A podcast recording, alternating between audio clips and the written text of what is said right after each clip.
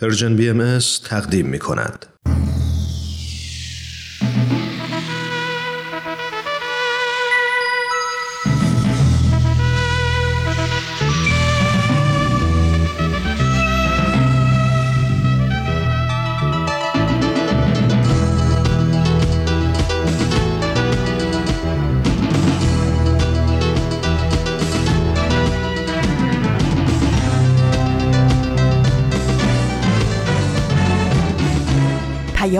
دوست.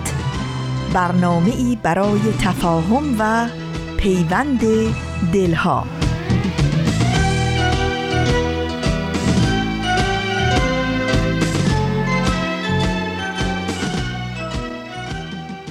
با درودی گرم و صمیمانه به شما شنوندگان عزیز رادیو پیام دوست. امیدوارم در هر گوشه این دهکده جهانی به خصوص در کنج کنج سرزمین عزیزمون ایران که شنونده برنامه های امروز رادیو پیام دوست هستید سلامت و سرفراز باشید و از گزند روزگار در امان.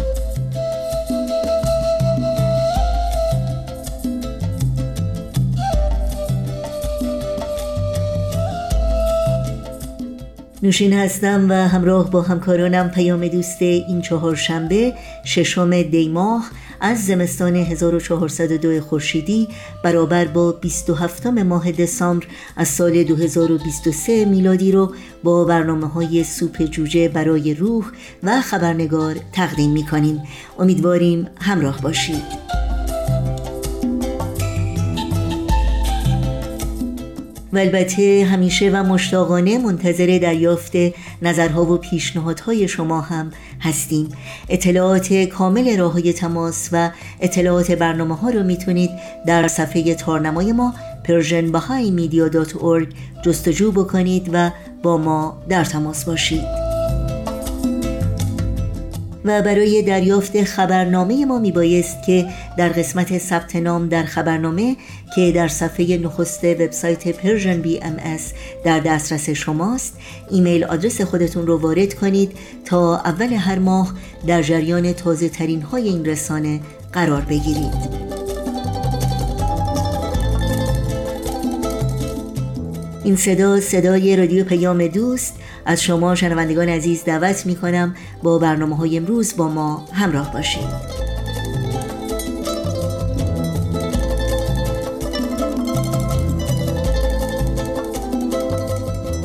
سوپ جوجه برای روح اولین برنامه پیام دوست این چهارشنبه ماست که با هم میشنویم.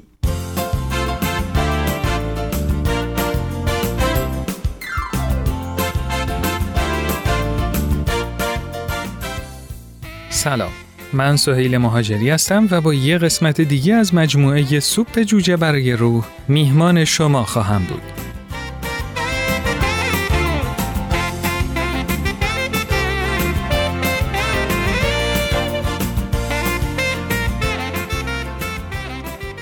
نیت دیگران را مثبت پنداریم و فرض را بر راستگویی آنها قرار دهیم.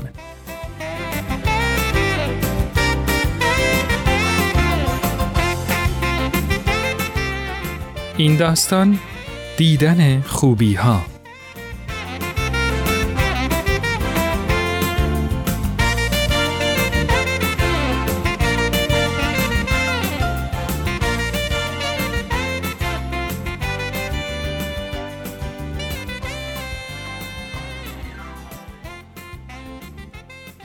هر چقدر تو تلویزیون یا تو فضای مجازی عکس یا فیلم جایی رو ببینیم تا خودمون اونجا رو از نزدیک نبینیم برامون موجودیت واقعی پیدا نمی‌کنه. در مورد ترکیه هم همینطور بود. اریکا همیشه ترکیه رو یک کشور جهان سومی با شترایی در حال پرسه زدن تصور می‌کرد. البته دیگه بیشتر از این نمی‌تونست در اشتباه باشه. حالا دیگه ترکیه یک کشور زیبا، پر رونق و شلوغ با روحیه کارآفرینیه. تابستون سال 2009 وقتی اریکا و شوهرش بایرون تو فرودگاه استانبول از هواپیما پیاده شدن اریکا دنبال وسیله نقلیه بود تا از فرودگاه برن هتل بعد از اینکه خارج از ترمینال محل اتوبوس رو پیدا کرد چرخید و دید بایرون داره با یه نفر شبیه آنتونیو باندراس با زبان ترکی صحبت می‌کنه. اون جوان ترک پیراهن سفید و شلوار مشکی تنش بود و کارت روی سینش چیزی مربوط به گردشگری بود. بایرون به اریکا اشاره کرد که برگرده داخل ترمینال و متوجه شد که اریکا داره به اونا علامت میده. نه بایرون من دیگه از این طرف نمی‌تونم برگردم داخل ورودی خیلی دوره شما بیایید بیرون. اونا هم قبول کردن و بایرون به همراه اون مرد جوان اومدن بیرون. بایرون با خوشحالی گفت عزیزم این رفیقمون می‌تونه یه وسیله نقلیه تا هتل برامون بگیره. ولی من درست اونجا یه اتوبوس دارم می‌بینم. مرد غریبه با یه لحجه غلیز و لحن تحقیرآمیز به اون اتوبوس اشاره کرد و گفت نه نه نه نه. اون به درد شما نمی‌خوره. دنبال من بیاین. بعد اونا رو به سمت یه راه پله هدایت کرد. از یه سری راهروی تاریک گذشتن تا رسیدن به یه پارکینگ قدیمی. اریکا با یه لحن تردیدآمیز پرسید. ببخشید وسیله نقلیه قرار بیاد اینجا؟ بله خانم همینجا. منظورتون تاکسیه دیگه؟ نه خانم دوستم میاد. قبل از اینکه اریکا بیشتر از این سوال پیچش کنه یه اتومبیل نقلی سفید رنگ رسید. یه آقای جذاب دیگه با شلوار مشکی و پیراهن سفید اتو کشیده بیرون اومد. در صندوق عقب رو باز کرد چمدونا رو داخل صندوق عقب گذاشت و گفت خب دیگه تمومه. سوار شید. اریکا و بایرون سوار شدن و اسکورتشون هم پرید و نشست کنار راننده.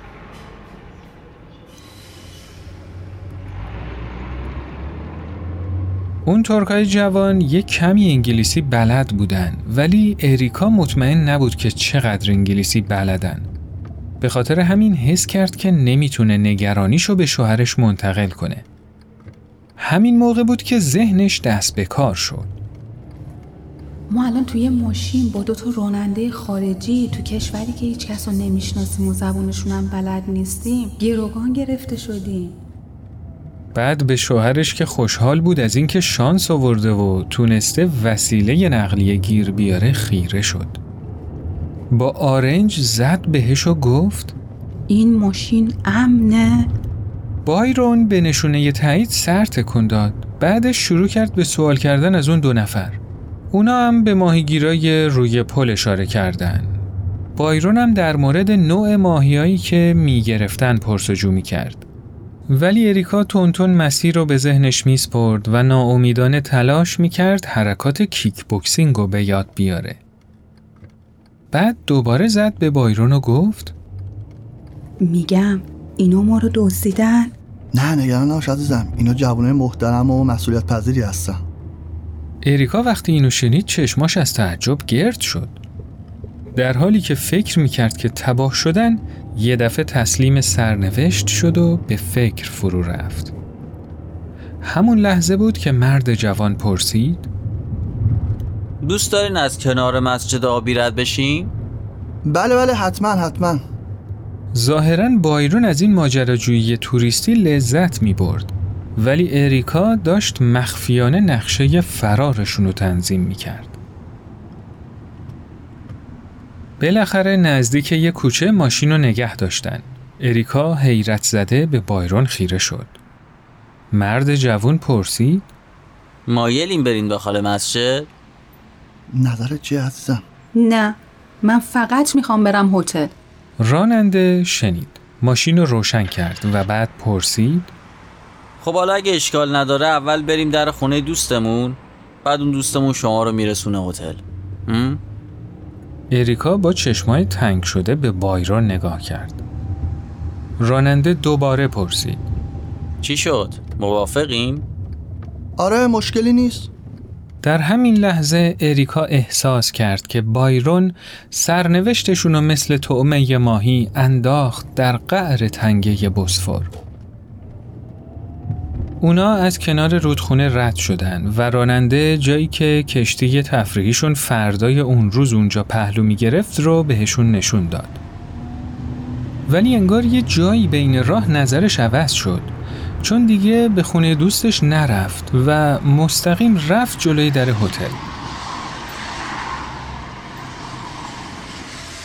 بعد کارتشو به بایرون داد و پیشنهاد داد حالا اگه دوست دارین فردا بیام ببرمتون این اطراف رو بگردیم بایرون کرایه رو به همراه یه انعام چشمگیر پرداخت کرد. اون جوونا خیلی خوشحال شدن و از بایرون و اریکا تشکر کردند. بعد از اینکه رفتن، اریکا به بایرون گفت اگه به من بود هیچ وقت سوار ماشین همچین غریبه هایی نمی شدم. اونا عزیزم حرفه‌ای بودن. کارت رو سینه‌شون رو من دیدم. پسرای خوبی بودن. فقط داشتن تلاش می‌کنن یه خورده پول بیشتری در بیارن. ببین بایرون من خیلی بیشتر از تو مسافرت رفتم. خودت هم می‌دونی. عملا باید تو برخورد با افراد غریبه نسبت به تو راحتتر برخورد کنم ولی این مسئله واقعا فرق داشت. من ترسیده بودم. چرا باید بترسی؟ حواسم به همه چیز بود. اونا جوانای خوبی بودن که فقط می‌خواستن با رسوندن گردشگرا به هتل مهمون نوازیشون تو مسیر یه کمی پول بیشتری در بیارن.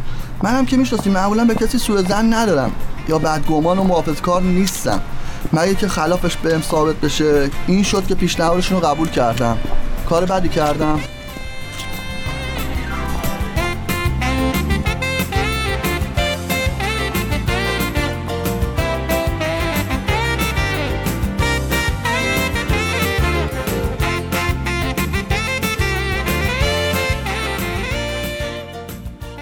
اریکا تو چند روز اقامتشون تو استانبول، کوشاداسی و بودروم فهمید ترکا برای صمیمی بودن هر کاری از دستشون بر بیاد انجام میدن. اریکا احساس کرد چون ترک ها خیلی وقت پیش تمدن یونان رو تسخیر کردن همیشه نسبت به اونا احساس تنفر داشته. چون وقتی مدرسه می‌رفت شیفته ی عظمت یونان باستان شده بود. اما بعد از دیدن استانبول مدرن با خیابونای تمیز، مردمان خونگرم و پارک ها و مناظر افسانه‌ایش حالا اون چیزی رو که تا به امروز در باورش بود باید بازنگری می‌کرد. اریکا حالا معتقده که یادگیری یه روند همیشگیه و با این همه رسانه های گروهی که امروز در دسترس ما قرار داره دیگه هیچ بهانه‌ای برای جبران شکاف های اطلاعاتی وجود نداره. بله برای برخورداری از دنیایی بهتر باید یک کمی بیشتر اعتماد کنیم. مردم رو جداگانه ارزیابی کنیم و در صورت امکان همیشه با یه فکر باز به سفرهای دور و دراز بریم. اون جوونا درس خوبی به اریکا و بایرون دادن. مثبت فکر کن و فرض رو بر صداقت افراد بذار.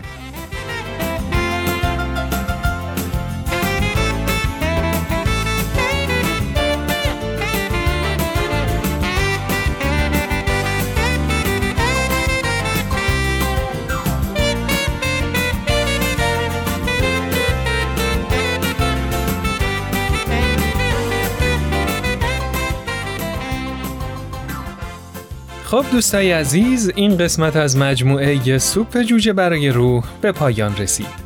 می‌تونید این مجموعه و تمام برنامه های Persian BMS رو در اپلیکیشن های پادکست خوان، وبسایت، کانال تلگرام و صفحه اینستاگرام پرژن بی ام ببینید، بشنوید و دنبال کنید. من سهیل مهاجری هستم و تا یه فرصت دیگه شما رو به خدای بزرگ میسپارم. روز و روزگار خوش. شما شنونده رادیو پیام دوست هستید و با بخش دیگری از مجموعه سوپ جوجه برای روح همراه بودید. برای شنیدن مجدد این برنامه و برنامه های هر روز ما در شبکه های اجتماعی فیسبوک، یوتیوب، SoundCloud، اینستاگرام و تلگرام ما رو زیر اسم Persian BMS از پیدا بکنید. مشترک رسانه ما باشید و نظرهای خودتون رو هم با ما در میون بگذارید. آدرس تماس با ما در کانال تلگرام هست at persianbms underscore contact. راه رویامو چه زود دستید من یلدام شب دور از خورشید. باز پاییز شد و با چرخید و هوس. چو گیاهی مرموز روید او روید و درخت. از این همه درد چو نگاهم خشکید. تا دیروز قدمی بردار. من رو باز به شروعش بگذار.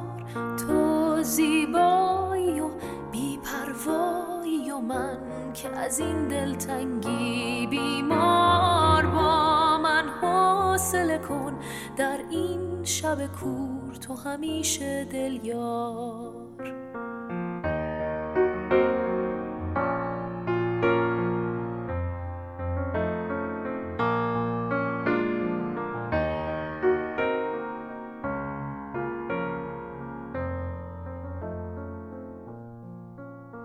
تو شب بیدار منی.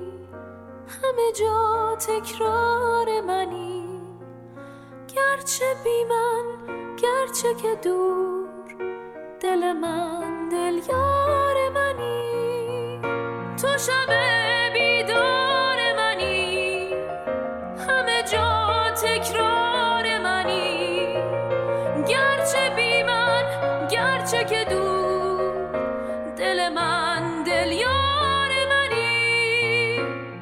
در این ساعت از شما شنوندگان عزیز دعوت می کنم با خبرنگار همراه باشید با این یادآوری که میهمانان این برنامه نظرات شخصی خودشون رو ارائه میدند که لزوما نظرات رسمی جامعه بهایی و یا رادیو پیام دوست رو منعکس نمی کنند.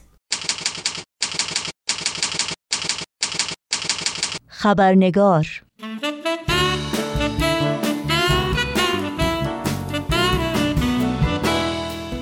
و ما چهل و دو سال پیش در چنین روزی هشت تن از نه اعضای محفل ملی بهایان ایران در زندان اوین اعدام شدند. این افراد ژینوس محمودی، مهدی امین امین، جلال عزیزی، عزت الله فروهی، محمود مجذوب، قدرت الله روحانی، سیروس روشنی و کامران صمیمی نام داشتند. که دو هفته پیشتر در حینی که در جلسه محفل در حال مشورت بودند توسط پاسداران مسلح مورد یورش قرار می‌گیرند دستگیر و به زندان اوین منتقل می شوند. گیتی وحید نهمین عضو این محفل بود که آن روز در مرخصی استعلاجی بود و برای اولین بار بود که در جلسه محفل حضور نداشت. گیتی وحید اخیرا در شهر نیویورک در سن 88 سالگی چشم از جهان فرو بست. بیش از یک سال پیش در دیداری از گیتی وحید در منزلش گفتگویی را در مورد زندگی و تجارب او از دوران قبل و بعد از انقلاب اسلامی و همچنین در مورد دوستان و همکاران جان باختش در محفل ملی ضبط کردیم که به یاد او زینت بخش این خبرنگار می‌کنیم نوشین آگاهی هستم با خوش آمد به شما همراهان عزیز خبرنگار برنامه این چهارشنبه رو تقدیم می کنم. قبل از اینکه شما رو به شنیدن گفتگوی خبرنگار با خانم گیتی وحید دعوت کنم توجه داشته باشید که همونطور که اشاره کردم گفتگوی امروز در استودیو ضبط نشده و اگر نارسایی هایی در کیفیت ضبط وجود داره امیدوارم در یک توضیح مختصر باید بگم که محفل ملی عالی ترین شورای اداری در سطح ملی در هر کشوره که هر سال اعضای اون که نه نفر هستند در یک روند دموکراتیک انتخاب میشن. در مورد تشکیلات بهایی شما می‌تونید در سایت بهایان ایران baha'isofIran.org و یا سایت رسمی آین بهایی bahai.org اطلاعات جامع تری رو جستجو کنید.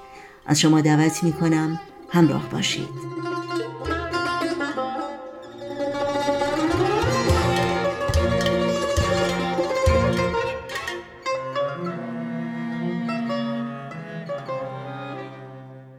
خانم گیتی وحید به برنامه خبرنگار بسیار خوش آمدین. واقعا افتخار دادین و وقتتون رو دادین به این برنامه برای یک گفتگوی کوتاه. خیلی ممنونم که از من دعوت کردید برای این مصاحبه. انشالله که مورد توجه و علاقه شنوندگان شما باش. خانم وحید شما برای جامعه باهایی در سراسر جهان به خصوص جامعه باهایی ایران یک شخصیت شناخته شده ای هستید. ولی شاید بسیاری از شنوندگان ما شما را نشناسن. من می‌خوام یه معرفی مختصری از خودتون از اینکه اصلا قبل از انقلاب شما چی کار می‌کردید؟ حرفتون چی بود و فعالیت هایی که در جامعه باهایی داشتید چی بود؟ من همونطور که اعلام فرمودین گیتی فامیل پدریم قدیمی. از خانواده هستم که در واقع خودم نسل چهارم باهایی هستم. یعنی جد من جزو اولین کسانی بوده که به حضرت باب ایمان آورده بنابراین در این خانواده بزرگ شدم و بسیاری از خصوصیاتی که در زندگی داشتم و هنوز دارم از این آین که در خانوادم رایج بوده سرچشمه گرفته و پدر و مادرم سعی داشتن که اونها رو به ما بیاموزن و من هم به نوبه خودم سعی کردم که آنچه را که آموختم عمل کنم. به هر حال ما بزرگ شدیم در خانواده ای که در امور تشکیلاتی جامعه باهایی هم خیلی مشغول بود و آموختیم که باید در تشکیلات اداری باهایی هم خادم باشیم. به غیر از اصول و عقایدی که آین باهایی به ما میآموزه برای رفتار و خصوصیات شخصی خودمون و آموزش عمومی جامعه بشری حتی تشکیلاتی وجود داره که معتقدیم که این تشکیلات دنیا رو به طرف صلح و راستی و عدالت پیش خواهد برد. بنابراین اولین خدمتی که مشغول شدم رسم بر این بود که از دبیرستان هایی که نزدیک به هم بودن کمیسیونی تشکیل می شد ما حدود سن مثلا 15 سال داشتیم. و با هم مشورت می کردیم اگر در مدرسه هامون مشکلی داشتیم مشکل رو حل می کردیم سعی می کردیم که چند نفر باهایی که در مدرسه حضور دارن همدیگر رو بهتر بشناسن رفیق باشن و اصول و عقاید خودشون و به خصوص رفتار باهایی رو عملی بسازن. این یک هدف خیلی کوچیکی از کل اهداف دیانت باهایی بود که در سن 15 سالگی ما معمور به اجراش بودیم. خب به تب بعد از اون هرچی سن بالاتر می‌رفت. جاهای مختلفی خدمت می‌کردیم و کارمون این بود که جوانان دیگر رو جمع بکنیم احتفالات جوانان رو اداره کنیم و کارهای مختلفی که جامعه جوان بهایی رو به اصول و آداب تشکیلات بهایی و رفتار و اخلاق بهایی بیشتر آشنا بکنیم. وقتی از دبیرستان فارغ تحصیل شدم در دانشگاه تهران به رشته فلسفه و علوم تربیتی وارد شدم. تحصیلاتم در اون رشته بود که از بچگی علاقه خیلی خاص داشتم به اینکه تحصیلاتم تعلیم تربیت باشه و اعتقادم از نوشته های حضرت عبدالبها به خصوص این بود که چقدر تعلیم تربیت اهمیت داره در دیانت بهایی از نظر خانواده از نظر اجتماع و از نظر واقعا اخلاق که باید در دنیا رایج باشه و بشریت رو به تکامل برسونه. در همون دورانی که در دانشگاه تحصیل می‌کردم به هر حال در تشکیلات جوانان در قسمت های مختلف خدمت می‌کردم. و بعد در سازمان سمعی بسری وزارت فرهنگ و هنر استخدام شدم. و در اونجا کار سنگین بود برای که باید سازمان سمی بسری رو تازه در ایران به وجود بیاره. تا اون زمان واقعا این صورت نبود که مدرسه ها دارای وسائلی باشن که کمک بکنه از نظر سمعی و بسری به بچه ها در دبستان ها. بعد در سازمان سمعی بسری وزارت فرهنگ و هنر مشاورین آمریکایی در ایران داشتیم از اونها و میاموختیم و چهار سال من در اونجا خدمت کردم بسیارم آموختم و تا جایی که می‌تونستیم کار می‌کردیم که معلمین رو آموزش بدیم با وسایل سمی بسری آشنا کنیم و اهمیت استفاده از این وسایل رو به اونها گوش زد کنیم. این فلسفه تشکیل سازمان سمی بسری بود. ولی بعد از اینکه ازدواج کردم از کار اداری دست کشیدم و فکر کردم که باید فرزندان خودم رو تربیت بکنم. ولی تمام ساعتهای آزادم در خدمت تشکیلات باهایی بود و به همین صورت گذشت تا اینکه در لجنه جوانان سالهای متمادی خدمت کردم و بعد سعادت پیدا کردم و افتخار اینکه عضو محفل تهران باشم و در موقع اینکه انقلاب در ایران اتفاق افتاد من در محفل تهران خدمت می کردم و بعد از گرفتاری اعضای محفل ملی ایران که بوده شدن من سعادت و افتخار اینو پیدا کردم که در محفل ملی ایران خدمت بکنم و تا لحظه که همکارانم به شهادت رسیدن و جان باختن. همراه اونها در اون جمع خدمت کردم و البته به علت بیماری در آخرین جلسه در که اونها گرفتار شدن من در جلسه محفل حضور نداشتم در جلسه محفل ملی و اونها گرفتار شدن و بعد از اون من به علت همین بیماری دیگه نبودم بیمار بودم و بعد از اون هم چون بچه هم در ایران نبودن دیگه در اون موقع به خارجی از ایران سفر کردم و بعد دیگه زندگی به صورت معمولی گذشت و هنوز هم داره میگذره. برگردیم به اون روزها شاید ماهای قبل از انقلاب اسلامی ایران. اون موقع شما عضو محفل محلی تهران بود بله بله.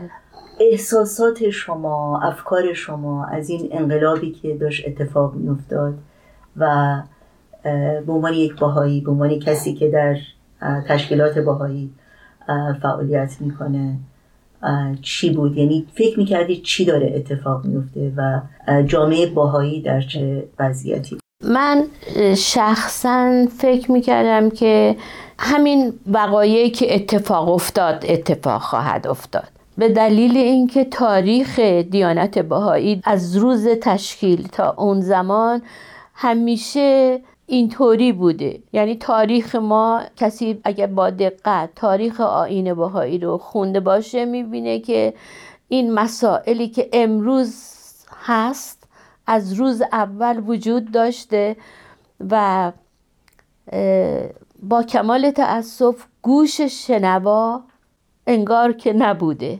یه تعدادی از افراد شنیدن و شناختن و حقیقت آین بهایی رو دریافتن.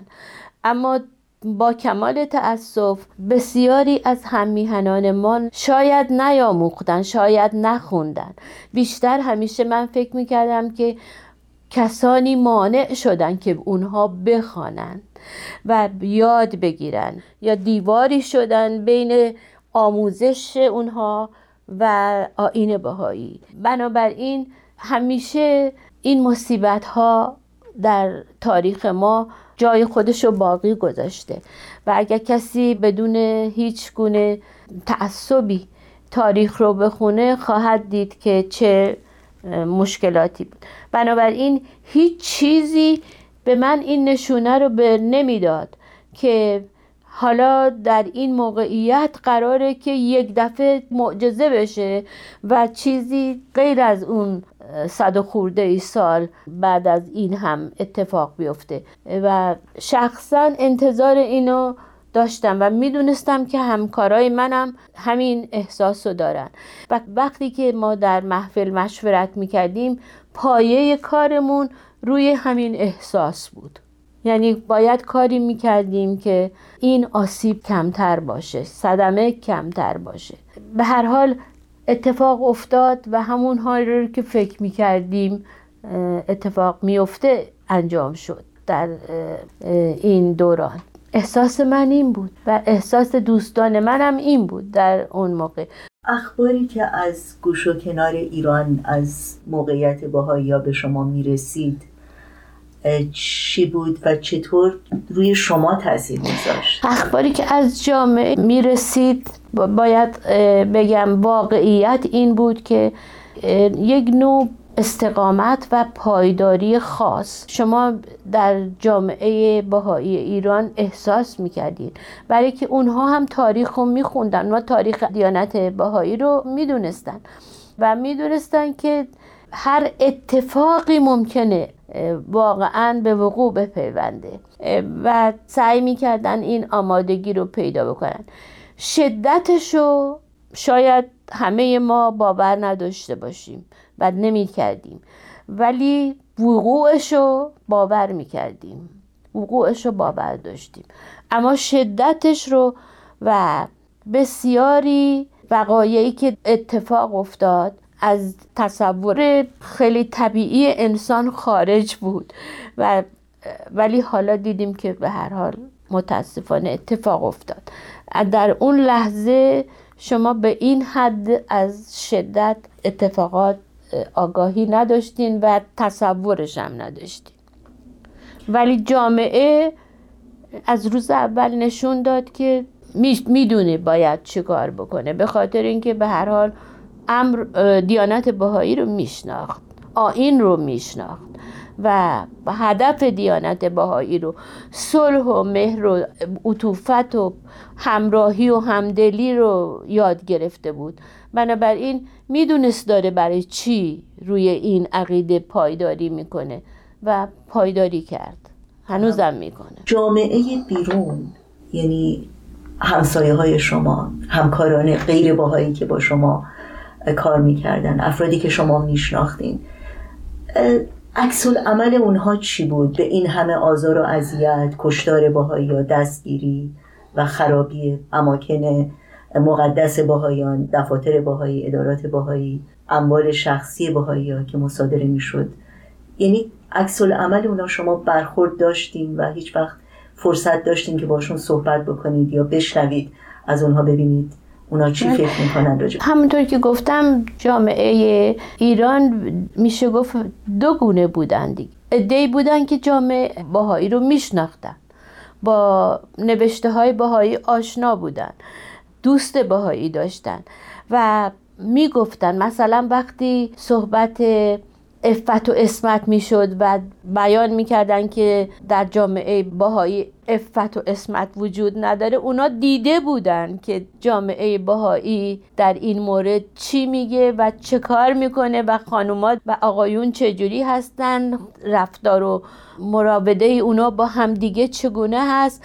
بنابراین باور نداشتن باور نمی‌کردن. اونا اون دوستان و هموطنان ما باور نداشتن. ممکن بود که نتونن ابراز کنن. به خاطر موقعیتی که به هر حال مملکت پیدا کرده بود.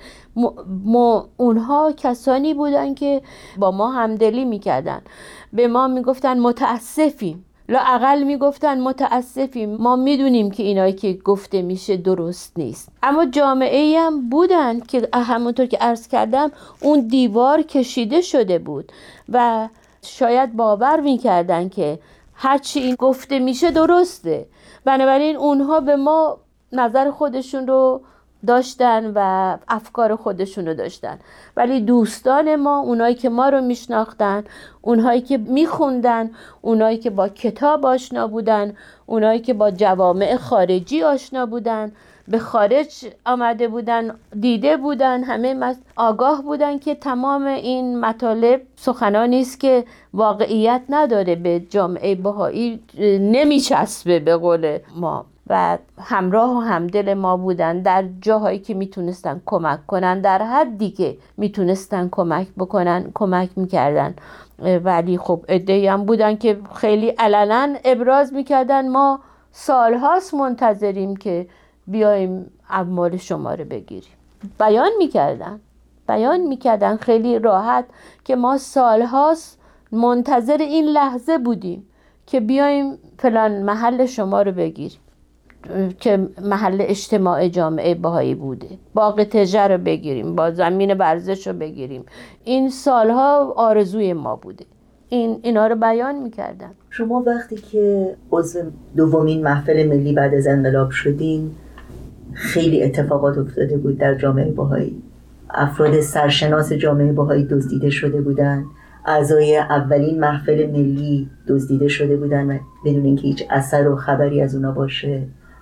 بسیاری از افراد شناخته شده باهایی در شهرهای دیگه اعدام شده بودن.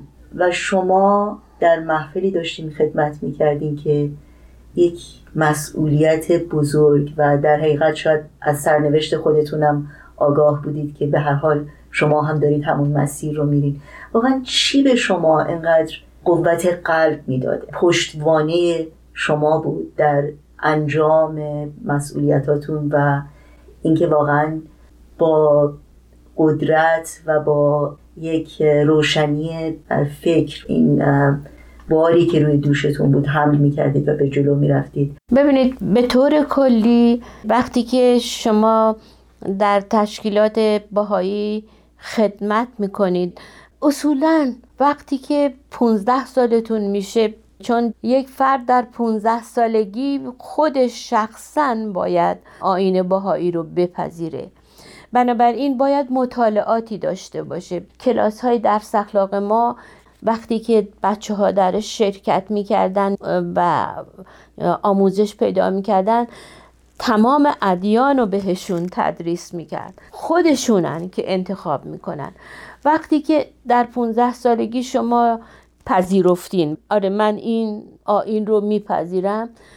مرحله داره. اول آین رو میپذیرین بعد این پرورش پیدا می‌کنین می‌رسین به اون مرحله که ایمان و ایقان پیدا می‌کنین. و شما وقتی ایقان پیدا کردید به یه چیزی در براش خدمت می‌کنید سختی مشکل از دست دادن جان هر چیزی در مقابل اون ایقان قابل پذیرشه. یعنی به شما میگین من بله من ممکنه وقتی در محفل ملی خدمت می‌کنم فردا صبح اعدام بشم. مثل سایرین که شدن. ولی این مسئله نیست که جان من فدای هدفی باشه که بهش اعتقاد دارم. هدف ما در دیانت بهایی در آین بهایی مسلم صلح و محبت و همبستگی و یگانگی است. بنابراین این هدف بالاست هدف بزرگیه. برای رسیدن به این هدف اسباب لازمه حرکت لازمه. در این حرکت خیلی آسیب ها ممکنه به انسان بخوره. خب من یکی از اون افرادی هستم که این آسیب رو باید بپذیرم.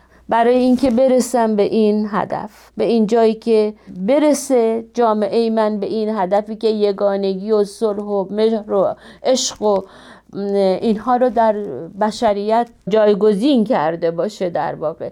بنابراین اگر قرار جان من فدا بشه یک چیزی است که باید در راه این هدف پرداخت بشه. شما قبول می‌کنید. اگرم نخواستین قبول کنید آزادین مختارین. می‌تونید خدمت نکنید ولی اگر قبول کردین قبول کردین که برای اون هدف بالا جان من باهای زیادی نیست. بنابراین جانم رو فدا می‌کنم.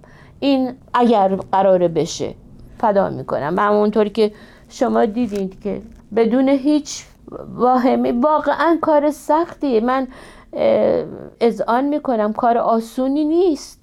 کار گذشتن از همه چیز زندگی است. یعنی وقتی شما میرین و می‌دونین که عاقبت چی هست ولی با وجود این قبول می‌کنین خیلی تصمیم سختیه. خیلی تصمیم واقعا همه چیز در اون لحظه جلوی چشم شماست. آیندهتون اولادتون زندگیتون همه چی در جلو چشم شما شما باید بچه هاتون رو بگذارین تصمیم بگیرید در مقابلش. ولی وقتی به هدف والاتون توجه دارین میگین جان من و همه این چیزا فدای اون اشکالی نداره. به شما خداوند اون قدرت و عنایت می‌کنه که پایداری بکنین.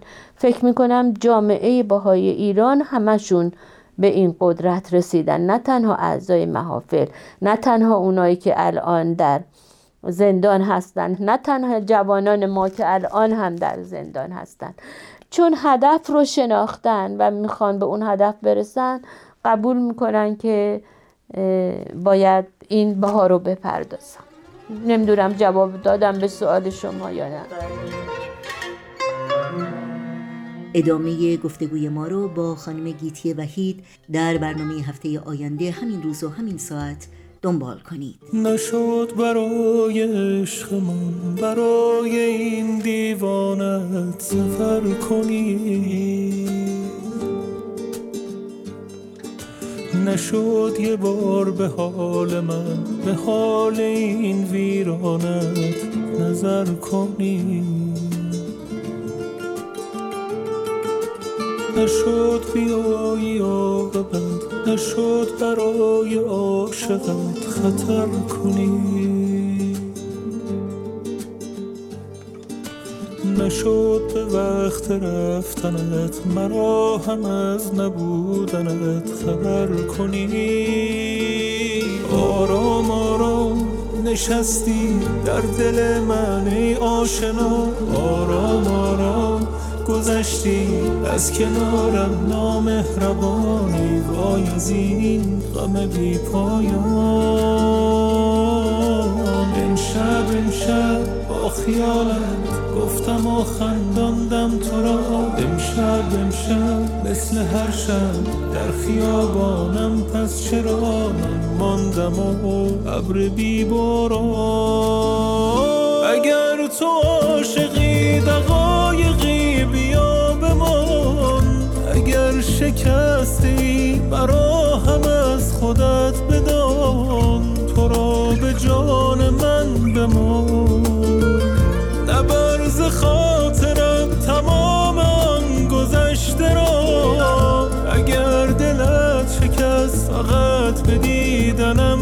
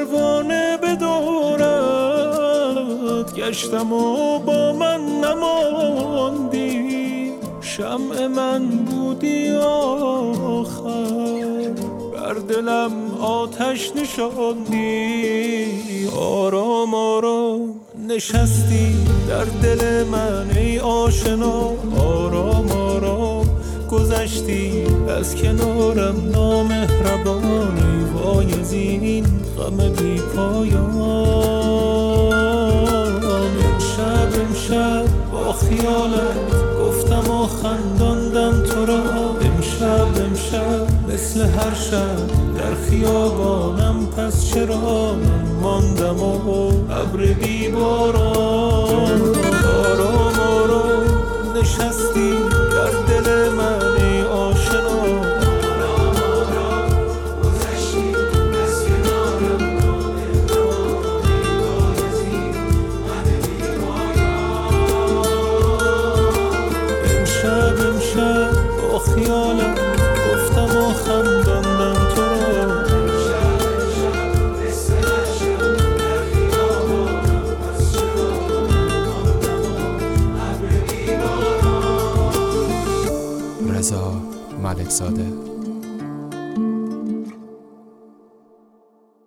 شنوندگان عزیز در اینجا به پایان برنامه های این آخرین چهارشنبه سال 2023 میلادی می‌رسیم.